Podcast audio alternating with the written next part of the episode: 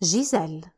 Questo romantico balletto fu rappresentato la prima volta a Parigi nel 1841, con musiche indimenticabili e scenari ultraterreni, racconta una tragica storia di amore e di tradimento. Nel profondo della foresta un velo di foschia copriva il terreno umido ricoperto di muschio. Un raggio di luna si posò su un cumulo di terra solitario. Era il luogo dove era stata sepolta Giselle. Accanto sedeva Ilarion, stravolto dal dolore. Oh, Giselle, disse tra i singhiozzi. Un cane abbaiò in lontananza scuotendo il giovane dai suoi pensieri.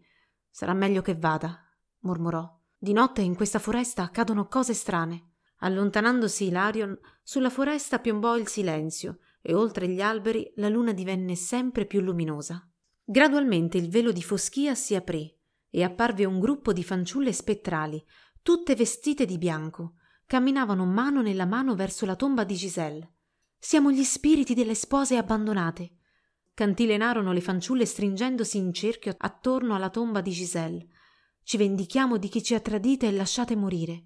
Uno degli spiriti, l'unico con un diadema nei capelli, volteggiò al centro del cerchio. Sono Mirta, regina degli spiriti. Puntò il dito verso la tomba di Giselle. Giselle, ti ordino di svegliarti. A queste parole apparve un alone di luce. Lentamente e silenziosamente una figura pallida e flessuosa si sollevò dal terreno. Era lo spirito di Giselle. Con delicatezza allungò le braccia e inarcò il collo, poi raggiunse rapidamente gli altri spiriti. Mirta fece un cenno con il capo e insieme le fanciulle iniziarono a ballare sotto la luna argentata. Poco dopo un ramoscello spezzato segnalò che qualcuno camminava nelle vicinanze e tra gli spiriti ricadde il silenzio. Una dopo l'altra le fanciulle sparivano di nuovo nella foschia. Rimase solo lo spirito di Giselle. Giselle, potrai mai perdonarmi? sussurrò una voce. Era Albert che avanzava a tentoni nell'oscurità. Raggiunta la tomba di Giselle, baciò il terreno rivoltato di fresco. Una luce tenue balluginò sopra la testa di Albert, facendogli alzare lo sguardo. Appena oltre la portata del suo braccio vide una pallida figura spettrale. Somigliava a Giselle. Giselle! gridò lui. Sei tu?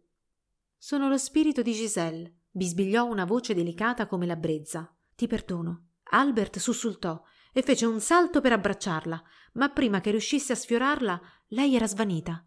Giselle, dove sei andata? Inciampando sul terreno, corse tra gli alberi per cercarla. Intanto, dall'altra parte della foresta, Ilario stava ancora tentando di ritrovare la via di casa. Mentre spaventato sbandava nella foschia, si imbatté in un gruppo di figure pallide e spettrali. Erano gli spiriti che lo stavano cercando. Siamo gli spiriti delle spose abbandonate. Mirta, la regina degli spiriti, puntò il dito verso Ilarion. Balla per noi, ordinò. Andate via! urlò Ilarion, agitando freneticamente le braccia. Tentò di oltrepassare gli spiriti, ma il suo corpo si rifiutava di obbedire. Improvvisamente sentì le gambe muoversi e cominciò a turbinare in una danza forsennata. Qualcuno mi aiuti! gridò saltellando come una marionetta appesa ai fili. Mirta e gli spiriti non risposero, rimasero a osservare in silenzio. Alla fine Ilario ne mise un gemito sfinito. Non posso andare avanti così. Poi con un tonfo crollò a terra. Mirta guardò Ilarion e sorrise con freddezza. E adesso l'altro, disse richiamando gli spiriti. Venite. Mano nella mano, le fanciulle spettrali avanzarono velocemente tra gli alberi. Trovarono presto Albert, ancora alla ricerca della sua amata. Giselle! disse vedendo movimento nella foschia. Siamo gli spiriti delle spose abbandonate. Mirta puntò il dito verso Albert. Balla per noi. State lontane! gridò Albert, dimenando le braccia. Provò a scappare, ma il potere degli spiriti era troppo forte e cominciò a ballare anche lui. Smettetela subito! ansimò mentre il suo corpo ondeggiava avanti e indietro. Presto Albert fu talmente trafelato da non riuscire più a parlare. Aiuto! Non riesco a respirare! Stava per crollare quando sentì qualcuno che gli toccava la mano. Alzò lo sguardo e vide accanto a sé lo spirito di Giselle. Disse con voce rauca: Ti prego, perdonami. Giselle sorrise e lo baciò dolcemente. Ti perdono, bisbigliò. Immediatamente Albert sentì il corpo che si rilassava e fece un lungo respiro. La forza dell'amore di Giselle aveva ridotto quella degli spiriti e lui aveva riconquistato di nuovo il controllo dei suoi movimenti. Proprio alle sue spalle, Mirta lanciò un urlo infuriato. No! Gelò Giselle con lo sguardo. Devi vendicarti di questo sconsiderato. Ti ha abbandonata e lasciata morire. Ma Giselle scosse la testa. Lo amo davvero, rispose.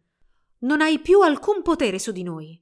Gli occhi di Mirta divennero verdi dalla rabbia, ma alle parole di Giselle il suo potere svanì. Una dopo l'altra, Mirta e le fanciulle scomparvero nella foschia. Giselle e Albert rimasero soli. Albert fissava con amore gli occhi di Giselle.